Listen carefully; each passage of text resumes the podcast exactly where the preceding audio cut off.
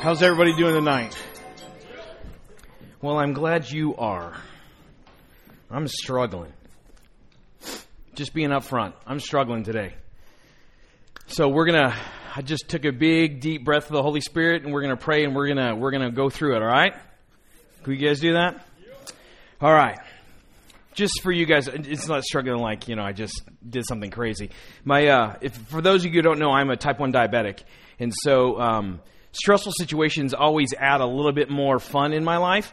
And uh, today we had some fun with the setup and stuff, and so my sugars were all over like this. And I got put the microphone on and got ready, and then uh, all of a sudden my sugar decides to go low. And so um, in the middle of this, I may ask for some grape juice to go take communion early. So. Uh, so just that's what I'm going to do. Well, we've been in a series um, about being empty in the pursuit of things in our lives that um, make us empty or end up being empty. And so Brandon and Jack have done a great job, and I'm going to conclude that tonight with a uh, another thing that we chase after, another thing that we do that will bring us to basically the conclusion of being empty inside. And so we're going to walk through that a little bit. So uh, we're going to have a little fun. I want you to be transparent as much as you can with yourself. And I, this is what I, I do in church and I do in other things. When I'm sitting listening to someone speak, I always think and list off the people that should be here to listen to it. You guys ever do that? So what I want you to do is not focus on that. You can still do that side list over there if you'd like. But but what I really want you to focus in on is you listening to your heart and your spirit tonight and what God's asking you and asking you, maybe disturbing you in a habit or moving you or a realization that's coming up. Um, in your head or in your heart. And I, and I want us to deal with that tonight. Okay. So we're going to start off easy, start off light. And so we're going to do some fun survey questions. If you feel like standing up, no, I'm just joking. Don't, don't stand up. Do you get upset? You can either. Does anybody watch Storage Wars? Anybody watch Storage Wars where they go and they buy storage? Yep, yep, all right. So you, if you agree with one of these statements, give me a yep or a, a groan or something that you acknowledge it, okay? And so that way, you know, we know that we're not all imperfect or we're all imperfect in this. Do you get upset when pe- things that don't go, things don't go your way or the way that you want them done? Do you have a hard time following the rules other people establish? And you can believe you can do it better. All right, you're my people right now. When things go wrong, you shift blame to others. By that laugh, I'll take that. All right. You find yourself needing to win every single argument that you are in. I had a feeling that was going to be the answer. You sometimes play a manipulating game to get your way? Do you lose your temper when situations don't go your way? I can hear more grumbling now. We're getting a little more serious, a little more like, uh oh. Do tool malfunctions, car trouble, computer issues really push your buttons? Yeah, I had a lot of those today. Have you ever been told that you have control or power issues? Well, thank you for saying yes. And that's what we're talking about tonight is the pursuit of power and the pursuit of trying to gain power and trying to worship power is going to end up at the end empty. And so I uh, I would be remiss if I didn't share with you and be transparent with you some of my issues that I have pursued power in. And uh, there's this one. This, as soon as we got this topic, I knew I had to tell you this story. And so um, I coach middle school baseball, and uh, I've coached high school baseball and middle school baseball. I'm super competitive. Not super competitive. Look, I'm already backtracking. Um, I'm competitive, and so um, this last year um, we uh, were playing on the south side, and uh, there was just this. Give you a little context. So the girl, it's on the south side. One of the women that's a teacher there. I've, we've mentored in our family for a long time, and she is a teacher there. So she was there with her friends, said that I was the pastor, you know, coming to the game, the coach, and all this kind of stuff. So I first walk into the baseball field, and um, it was just a rye. It was just a rye. They uh, they were putting bases down, literally in baseball fields. If you they have a little post that the bases and they snap into the field. Um, they were just throwing the top half of the base down on the field. And I was like, oh, no, no, no, no, no, no. No, we can't do that. We can't do that. And so I walked up to the head umpire and I said, where's the post? And they're like, oh, the landscaper, uh, landscapers just kind of dragged over it and lost him. So we're just kind of guessing where the, uh, the bases go. And I said, well, as a player and as a coach, there's, there's a safety issue there. If, you know, the bases just kind of move, it's kind of not good. And so I finally convinced him that, um, that it would be best to find the post. And so I said, well, you know, we'll slow we'll warm up a little bit slower. So they find two posts, but third base doesn't have a post. And so I was like, well, that's fine. You know, well, at least we have two, and hopefully we'll just run around third base and not have to stay there. And so I agreed to that, and we were going in the game. We were, it was a neck and neck game, and we uh, were winning a little bit. They just switched pitchers out. One of my best players crushes this ball up the gap. And if you are familiar with um, fields on the south side, um, a lot of the junior highs don't have fences. And so, literally, if you hit a little dinky little can of corn hit, it goes forever, and you look like a genius because it's just you know going. My player hit a crush, so he's on third base and he's waiting there, and they change pitchers out. They change to a left-handed pitcher, and for those of you aren't baseball savvy, left-handed pitchers can actually see third base, right? Actually, they can't see third base. That's the other way around. And so they can't see. And so um, I was like, you know what? Let's let's see if we can see if we can get him to throw the ball away. Let's see if we can, you know, kind of let's toy with him a little bit. I was feeling pretty confident in myself, and uh, I said, all right, take a couple steps, and then you know, I have a I have a noise that I make that the players know that that's to take an extra step. And, uh, and so I did that, and he, extra step, extra step. And all of a sudden, the kid fooled us. He has an amazing move. Picks, almost picks the guy off, right? First time. And then I'm like, ooh, okay, let's, you know, let's move back a little bit. Let's do this. And, um, and so the pitcher throws again and, uh, almost gets him. And I'm like, oh, let's just take it a little margin this time. So I, I call timeout. I call the hitter in and I call the, the baseball, uh, the runner in and I said, hey guys, if he throws down and you're beat, just take off for home. We're gonna we're gonna play the game of uh, that. And so I was like, you know, we can lose either way, but we're gonna we're, this is gonna work. And so um, didn't listen. Gets this gets his uh, lead, and he um, the pitcher makes another move, and my player instead of doing what I asked him to do to run home, he dives into third base head first, and the base does what? It moves literally like two and a half feet from him. The kid lays the tag on the top of the shoulders of the, of the player that just slid. The umpire just comes running over. You're out of here! And I said, Blue, the base moved. He's like, No, it didn't. I said, Yes, it did. No, it didn't. And I, and I was like, I was furious. I was like, I knew this was going to bite us in the butt. You know, having this thing. And so, literally, we had a little exchange. And uh, I said, that was the most horrible call. That's horrible. You can't even see the sun's in your eyes. It's dusty. How did you know the base moved? And he goes, one more word out of you and you're gone. And I thought to myself, one in my head, one, one word. Is it? Should I? I've got Jen's there. She's got a bunch of teachers there that are friends that know that I'm a pastor and there's a bunch of junior high kids I'm supposed to be an example to. You know, my daughter goes to this school, my dad's coaching, my mom's watching. You know, all this is going through my head. And I'm thinking, that's a horrible call! And I got ejected. Isn't it so often that we can mask it and we can laugh about it when it's in sports? Or when it's when we're driving, or when we get behind a car and we want to get somewhere fast and someone's blocking our way and prevents our progress. We want a promotion at work Someone else gets it, a friend, a colleague, and now you hate that person and you start spewing words of your displeasure or your dislike.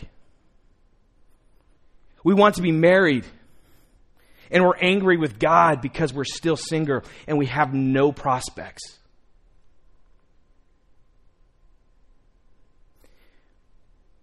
We don't want to be beat out for all the prizes that life has to offer.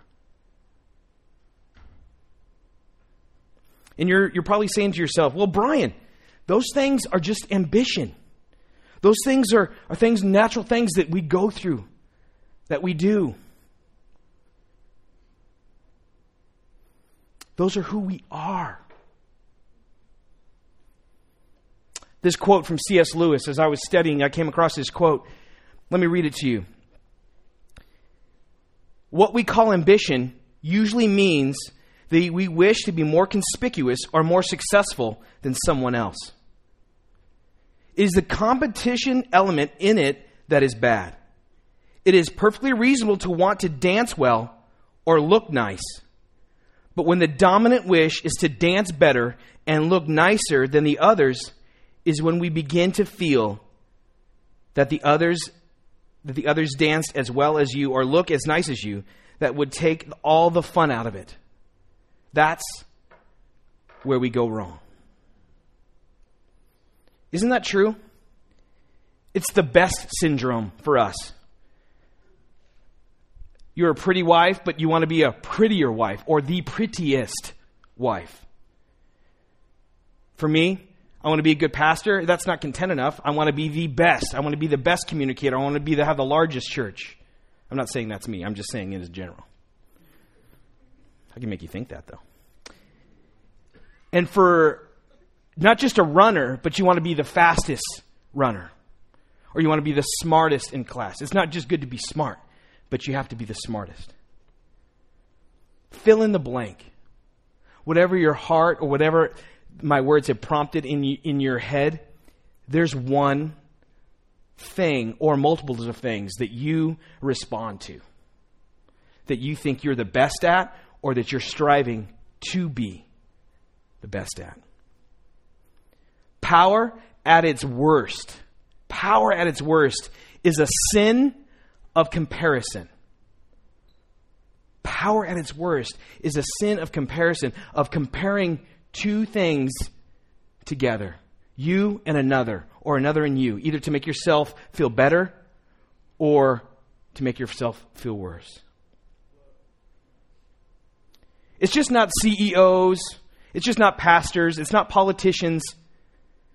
It's people with influence that you think have trouble with power and control. Power tempts almost all of us, in which so many of us keep falling in those empty traps of power and control. Let's remember at the center of every item we worship, if it's cars, if it's money, if it's business, if it's looks, if it's influence, the problem comes when we don't. Actually, let me backtrack a little bit. All those things, at the root of those things, is a God given appetite for those things. Because in us is an appetite to worship. Because God created us to worship. The problem comes is when someone or something other than God fills that appetite. I've seen an experience of people um, that want power and desire power, they're not doing it just to be belligerent or they're not seeking out power to be self seeking. The initial attraction to power usually begins with a God given appetite, like I said, for purpose. Our purpose. We are wired to make a difference. We want our life to count for something great. We want our life's body of work to be significant. Somewhere in the journey, somewhere in the path, somewhere in the decision making, we cross over. We lose control by trying to gain control.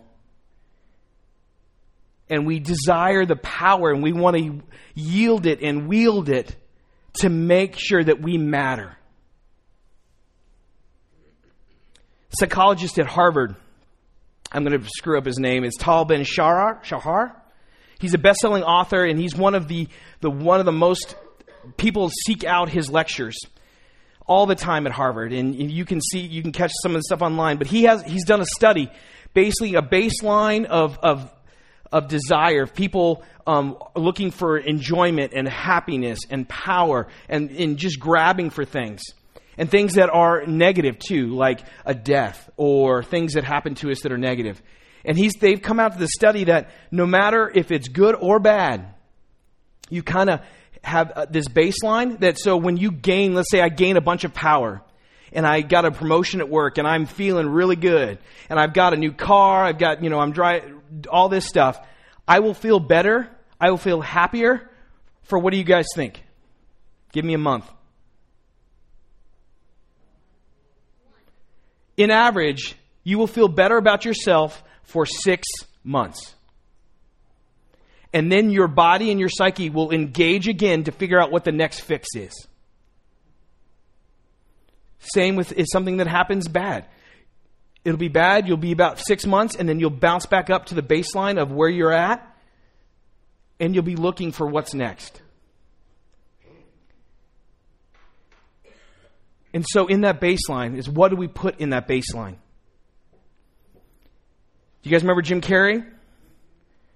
Raise your hand if you remember Jim Carrey. If you don't know who Jim Carrey is, Dumb and Dumber, snot frozen on the motorcycle. His quote is this I think everybody should get rich and famous and do everything they've ever dreamed of so they can see that that's not the answer.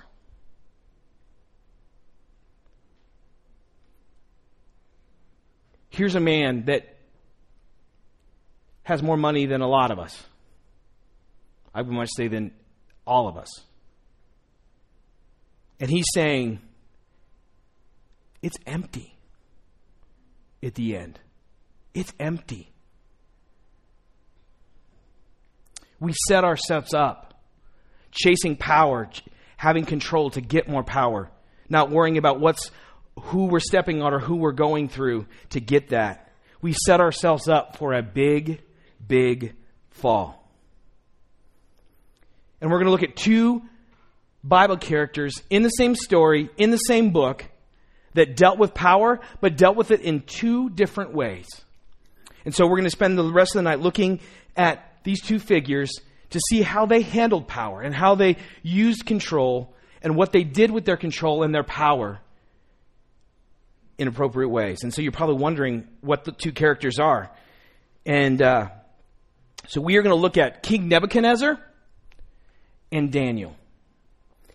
If you know anything about Team, uh, Team Nebuchadnezzar, I'm back in that coaching thing. King Nebuchadnezzar was uh, a power hungry king. He was basically going across the lands and literally devouring, killing, and capturing everybody that would oppose him or his belief system.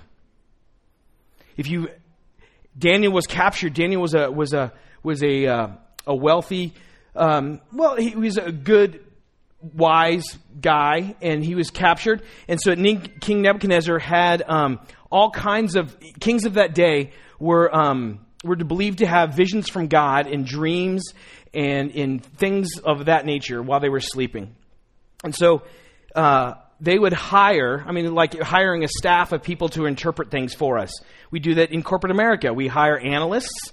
We hire all kinds of stuff to read the signs and read the things, to do um, what the, so the company's in the best interest. So King Nebuchadnezzar had some dreams, and he was very distraught.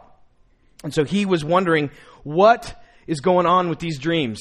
And, uh, and so here we go. So if you want to turn in your Bibles, I think there, we're going to turn to Daniel 2. And we're going to start in verse 8. Before we start, they, um, he had just given them an ultimatum.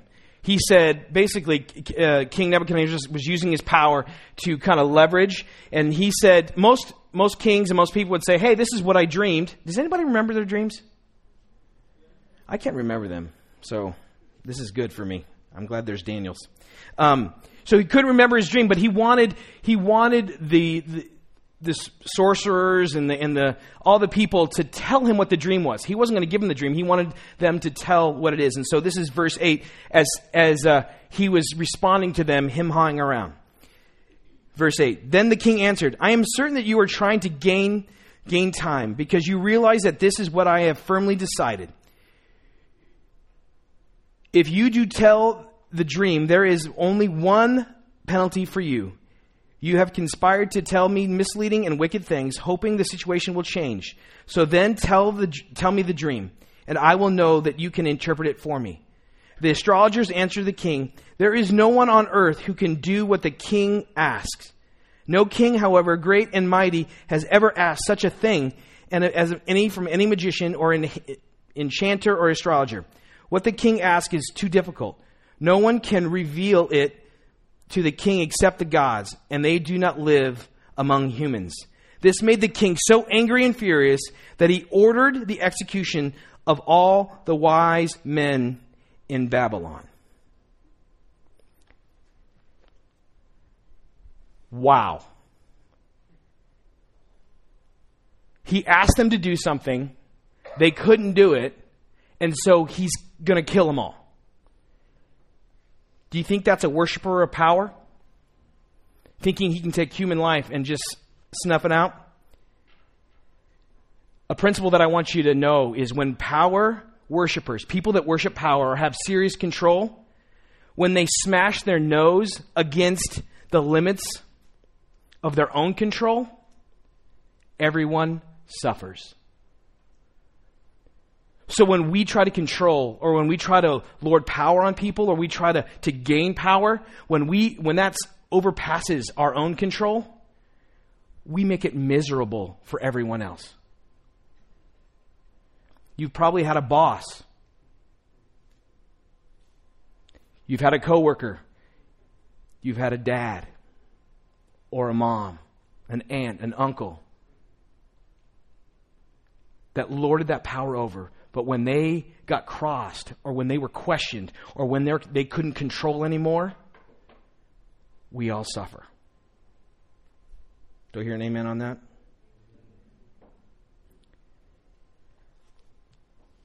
So he threatened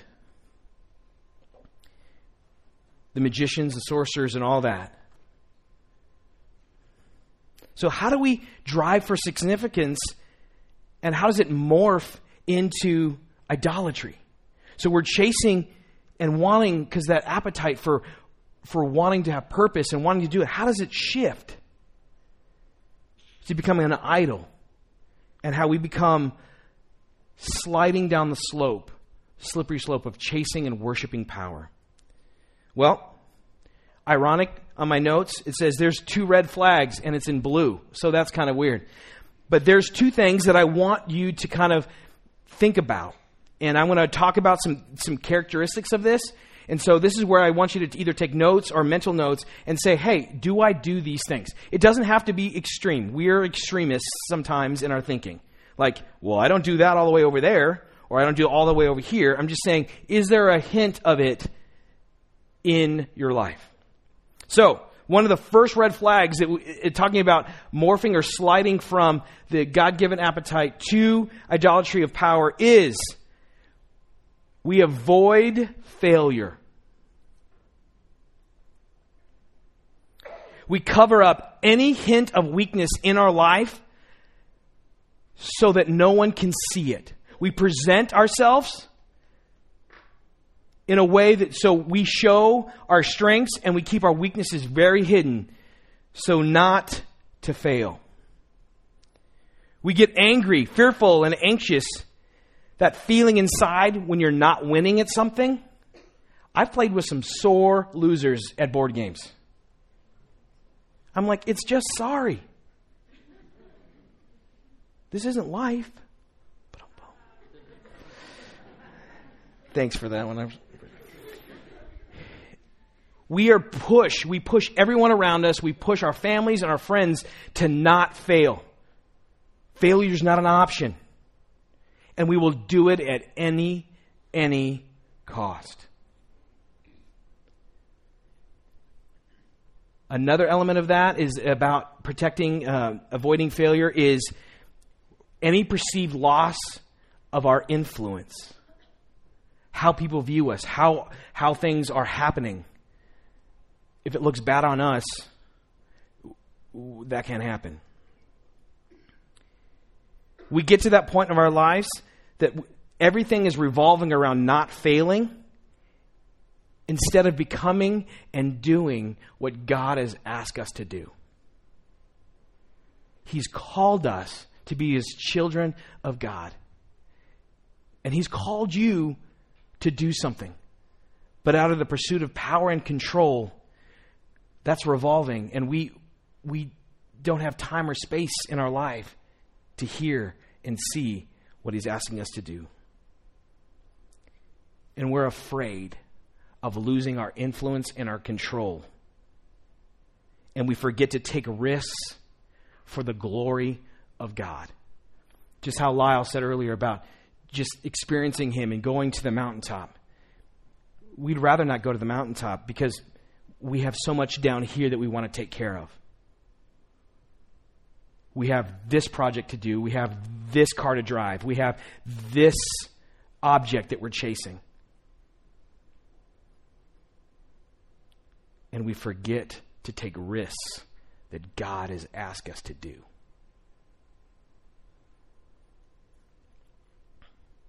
First one is avoiding failure. Second one is refusing. I'm just going to let you know this is going to be hard for a lot of us. It's hard for me as I say it, and so I, I'm just going to just open your heart to this. Refusing correction is the second red flag when we were moving from the purpose of God to sliding into chasing power into idolatry. We're rebellious and impatient towards rules and processes that are established by others. No agreement on any of that? Our hearts have been influenced by power when we have the inability to admit wrong and there's a resistance to be held accountable. Let's just sit on that one a second. I'm going to read it again. Our hearts have been influenced by power. It doesn't say controlled, it doesn't say totally whacked out. It says influenced, and that has a large spectrum, right? When we have the inability to admit wrong, and there's a resistance to being held accountable. I've been doing ministry 20 years, and there has been story after story after story after story after story. We could be here for a very long time of seeing this principle take place. We hurt people. We hurt people. We're imperfect people, and we hurt people. But instead of not admitting that you're wrong, that you have a portion or a part, just a smidge, into someone else's hurt, and then we don't want to be held accountable if someone comes to you and says, you know, you hurt that person. No, I didn't. We justify it away. Because, men, we're trying to hold our weaknesses in and give in our strengths story after story after story has a similar plot. Or you're dating someone and you know that person's not right for you, but you're desperate for the attention and the love that you get. And you have let people say, you know what, we will say yes. I, I will say yes to your, your, uh, your information that you give me for your accountability in our relationship and then all of a sudden, they're gone. Because that influence of power is resistant to accountability. You may think in your, while you're sliding down this hill, going towards the purpose of God to the idolatry of power. You may hear these phrases in your head, and I've heard these, so I can, I'm going to say yes while I read them. I am more important than they are. Down in the depths of our hearts, we've said that. I have more responsibility than they do. I know more than they do. No better, nobody, nobody better cross me or question me. Can I just be blunt, really blunt, like I haven't been before? If you have a hard time taking correction, if you have a hard time hearing correction from a spouse, a friend, a teacher, a boss, more likely you're struggling with power issues more than you think.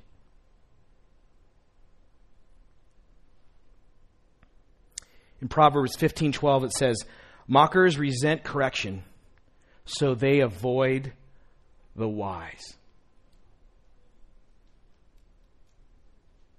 Other proverbs is a is a, a key phrase for me. It's really pithy st- statements that are very huge in wisdom. And and uh, I told our e group this week. Um, is a community that we uh, we meet weekly, and I said um, my favorite proverb is, "I know I'm foolish, and I'm I know that I can be foolish, but I don't want to open my mouth and prove it." And so, in this, it's saying people that mock and make fun and, and that chase after power, they avoid the wise. Because why? They don't want to be found out. The truth is where, if you think of power as a circle of an influence, we always have an inflated sense of the power that we have. and the empty promises as we extend out and extend out and extend out and think we have more power and we've gained more power, it's always a letdown. Because we're worshiping the altar of empty promises where ourselves are going to be let down because we're not putting the faith and the hope and the trust in the truth. Now let's go back to Daniel. It got really quiet in here. Daniel 2. So we saw how Nebuchadnezzar handled stress and power. He was going to kill everybody, right? And so let's look at verse 13. It's right as Daniel was, uh, he found out that he was a, one that was going to get killed. He found out that he was part of the, the king's workers that were going to get uh, eliminated because they couldn't, they couldn't answer the question. In verse 13, it says So the decree was issued to put the wise men to death, and the men were sent to look for Daniel and his friends to put them to death. The commander of the, the king's guard had gone out to put to death the wise men of Babylon. Daniel spoke to him with wisdom and, and tact. Wow, wisdom and tact, those go together. He asked the king's officer, Why did the kings issue such a harsh decree? Arioch then explained the matter to Daniel. At this, Daniel went to the king and asked him for time so that he might interpret the dream for him. Then Daniel returned to the house and explained the matter to his friends, Hananiah, Mishael, and uh, Shadrach, Meshach, and Abednego. That's how I learned it. He urged them to plead for the mercy for the God to the heaven concerning the mystery, and so he and his friends might not be executed with the rest of the wise men of Babylon. During that night, the mystery was revealed to Daniel in a vision. Then Daniel praised the God of heaven and said, Praised be the name of God forever and ever. Wisdom and power are his. He changes times and seasons. He disposes kings and raises up others. He gives wisdom to the wise and knowledge to the discerning. He reveals deep and hidden things. He knows what lies in the darkness, and light dwells with him. I thank and praise you, God of my ancestors. You have given me wisdom and power. You have made known to me what you have, I've asked of you. You have made known to us the dream of the king. I love that. That Daniel pursued God because he knew that it wasn't possible for him as a person to do the dream. His knowledge and knowing that his knowledge of his father could do that. And it was just opposite, right? He could have tried to do it, or could then like Nebuchadnezzar, he could have tried to do it on his own strength, but he, he chose not to. In doing so, he pointed out what can happen when we stop pushing on our own control and search for our own power. We can make room for God and all of His power that we can do, that He can do a work in us and through us when we give Him the praise and the glory. So what? So, what does all this mean? We've established that we're broken. We've established that we are power. We chase after power. That two signs of, of what brings us chasing after power is the avoidance of failure and the lack of correction. And so, how I want to spend the rest of tonight is talking about how we can deal with power. I think it's it's not I'm not going to be up here and tell you that we can completely get rid of it because in the root of it is an appetite to worship God. And then we substitute it with things in our life that we want to control.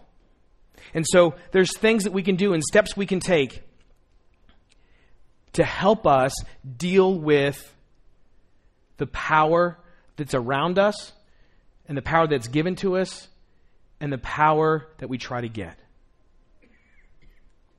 So, this is the first thing. I'm going to say it, and I want you guys to respond as fast as you can to the first person that does, okay? But I want you to act it out like charades, okay? You guys ready? Everybody ready? You know what we're expecting. I'm going to say a phrase, and then I want you to act it out the universal international sign for surrender. Oh my goodness, come on now. Obviously, you guys aren't there yet. All right. So I think it's interesting that the universal, most time we power and control, we grab hold of and we don't want it to let go. How many people have been on a roller coaster my favorite roller coaster is the Viper in Magic Mountain, California. It is the coolest ride and is the best when you get in the front and you put your hands in the air and you wave them like you just don't care. And then you go do like 500 loops and 600 things and 500 miles an hour and you got bugs in your teeth. And then you get the end and you're like, yeah! That took me about 26 times to get to. The first time, I was gripping hold of that bar like nobody's business. I was holding on and I'm like, what, what, we're dropping what, 40 stories? What? Going backwards. And then every time, every time that I wrote it, I felt a little more, a little more secure, a little more safe. And so, surrendering to things is how we combat the power. No one no one enjoys surrendering. Do you think soldiers enjoy surrendering? Do you think people in general want to surrender to things? No. It's not an enjoying thing. It's not enjoyment to, to admit a failure or to, to admit that you don't have the strength or the ability to do it. Surrender means voluntarily giving up your power and control. And honestly, that's flat scary. But when we surrender, when we surrender to God, and when we surrender ourselves, we give up our power and our control. It was a turning point for Daniel and countless others when he went back with his friends and they said, I can't do this. Let's pray that God and surrender what we think we, we can, are and what we can, and let's see how he works. That was a turning point for Daniel. His pressure, he was looking at being killed. Did he run around trying to figure out how to manipulate the situation? No. He went straight to the source. He surrendered with his community around him and said, Hey, God, can you help us? There's a verse that has been huge in my life. Um, it's a simple verse, and it's not Jesus wept. It is Psalms 46:10. Be still and know that I am God. Be still and know that I am God. God has asked me to do some crazy things. Quit a job that I didn't have another job to go to, and my wife was six months pregnant. What? What are you talking about, God? This isn't how it's supposed to work out. This isn't the plan that I had set forth. Be still and know that I am God. In Hebrew, be still. I I struggled with this in my life because I'm I'm a goer. I like to move. I like to do things. I don't sit down a lot, and I actually my figure should look better if I didn't sit down much. Um, so I don't do that, and so I struggled with this verse because be still means that what am I just supposed to just sit here? Am I not supposed to move? Not supposed to act? You've given me abilities and skills and a skill set to do things. So, God, are you asking me not to move and do things? And he kept on saying this verse over and over and over to me. And finally, it made sense to me. It says in Hebrew, be still means let go. Be still means let go. It doesn't mean stop doing what I've asked you to do in the calling of your life and do my will. It's saying let go of all the power and the junk that you bring along with it and let me do it. How many of you right now are trying to control a situation that you're in and you're failing miserably?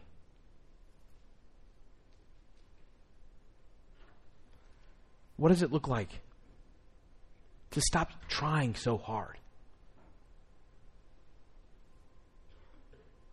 I just want you to close your eyes. I won't do anything crazy. No, no tricks. But I just want you to take these next phrases in and just kind of absorb them. Be still and let go of your own understanding. Be still and let go of your own human effort. Be still and let go of your desire for more power. Be still and let go of your need to control outcomes. Be still and let God be God.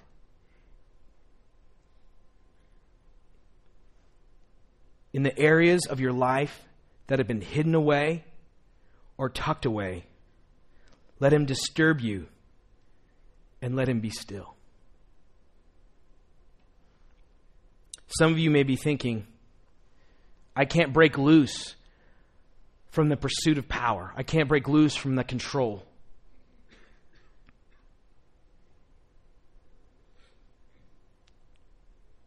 Or you're thinking to yourself, there's no way I can't. I don't want to let go. Well, just let me tell you, King Nebuchadnezzar, for a moment there, when Daniel told him the story of, of, the, of the dream, you can look up. Or you can just go to sleep, either way. When Daniel came and told the story to King Nebuchadnezzar, he, he recounted the vision that King Nebuchadnezzar had, and, and King Nebuchadnezzar saw that it was virtually impossible what he had put in front of him. He knew that the God of Daniel provided that information and provided that vision for Daniel. And in that moment, King Nebuchadnezzar said, Yes, I believe, I believe in God. I believe in your God. And then you read on in the next several chapters in Daniel. He asked his counselors and his government to build the largest statue of himself. And so you have a couple options. You can be like King Nebuchadnezzar, just admitting or saying, Yeah, I believe in your power, God. I believe in your power. And then going back to your selfish, power hungry ways. And you can end up being broke by God and being sent naked into the desert like King Nebuchadnezzar did for years because he needed to be humbled. Or we can surrender. We can put our hands up in the air and say, I don't have it figured out. I'm okay with it, and God, I need your help.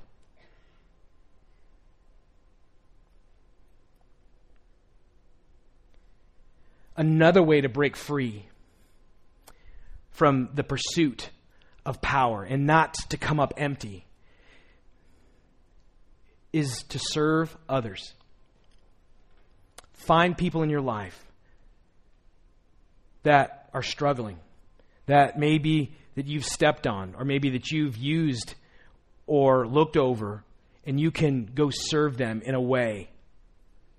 As you surrender, God will bring some opportunities to your life. You can serve here at the church. There's many opportunities to, to lead an e group, to do a setup team. But when you serve others that isn't directly connected to who you are, God uses that in a powerful way. When your obedience crosses God's will, that's where really true faith happens. And so, our purpose, God's given us a purpose. He's created us.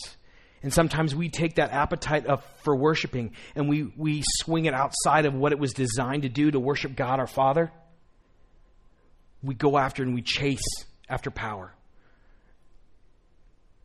And you just got to set yourself up and to allow God to communicate to you. You got to allow others to come and speak to you, be accountable to you, knowing if you are struggling with that, to say to someone, hey, you know what? Check me if I'm going that direction. And be willing to listen to wise counsel. Just because someone says they're wise doesn't mean that they are wise. That just came out of my head right there. But put people in your life that can you can trust. His power is the only power that will change anything. We can try really hard, and some people succeed, but they will chase after power and they will end up in the pursuit of being empty. Jesus' power is the only power that changes things. We're going to transition to the time of communion. And I, we talk about communion and we use it as a time of reflection and but I, I want you to really honestly think about before you take communion tonight that you are taking in Jesus' blood and the body in which he sacrificed, he surrendered to you so that you could have everlasting life, that you could have an abundant life in him, pursuing the calling and the love and the joy and the peace, the mercy that he is, and that we get to love others through his sacrifice and his surrender. So I want you to think about that. And that's why we celebrate communion, is to remember the sacrifice that Jesus gave to us. And some of you are like, well, I don't ever remember ever having a relationship with Jesus, or what does that, what does that look like? If there is someone in the room tonight that is, they're, they're feeling a tug on their heart, or feeling like, you know, I, I, I really want to give up power. I want to give up the control and you want to enter into a relationship with Jesus to see how it's going to work, I would love to greet you down over on this left side. We're going to do communion and then we're going to sing a song. And during any of that time, we'd love to, to talk with you. Jack will be down there. Um, we would love for you to be, inter- we would love to introduce you to Jesus. Because he is the only power that changes things. Or if you would like to come down and pray, like, you know what, I'm surrendering tonight. Either through the songs or through communion, I love for us just to hold our hands up like we've surrendered. If you really, really mean it. Don't do it because your friend's sitting next to you or a cute girl's next to you. Don't do it that way. But if you are truly, honestly saying, you know what, God, I want to give this up. I want to give you the power of my life. I want, I want, I'm surrendering to you. And the song we're singing is, is, is about surrender. If you feel like you need to come pray with us, we, will pray over there too. Or if you just need to come down and send a moment in prayer, you can do it at your seat or you can come down and pray at the steps. It doesn't matter how you do it. But let's not walk out this door tonight not without a decision whether you're going to surrender or not. You can walk out the door and you're like, I'm not ready. And that's absolutely, we're going to love on you. We're going to love you who you are. And Jesus will continue to work on your heart and your mind. But if you are ready tonight to to make a commitment to Jesus and to go on a journey with Him, we would love to show you Him. Or create a space where you can see His glory and His power in its truest form as He died for you. Dear Heavenly Father,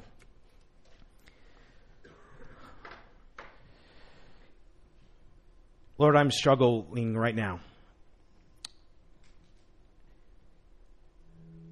Because you are the most powerful person on the earth.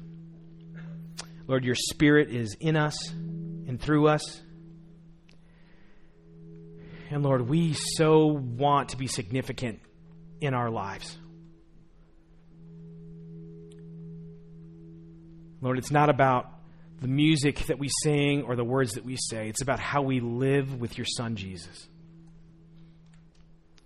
And Lord, just be in this, these moments as we sing praises to you. And Lord, I thank you from the depths of my heart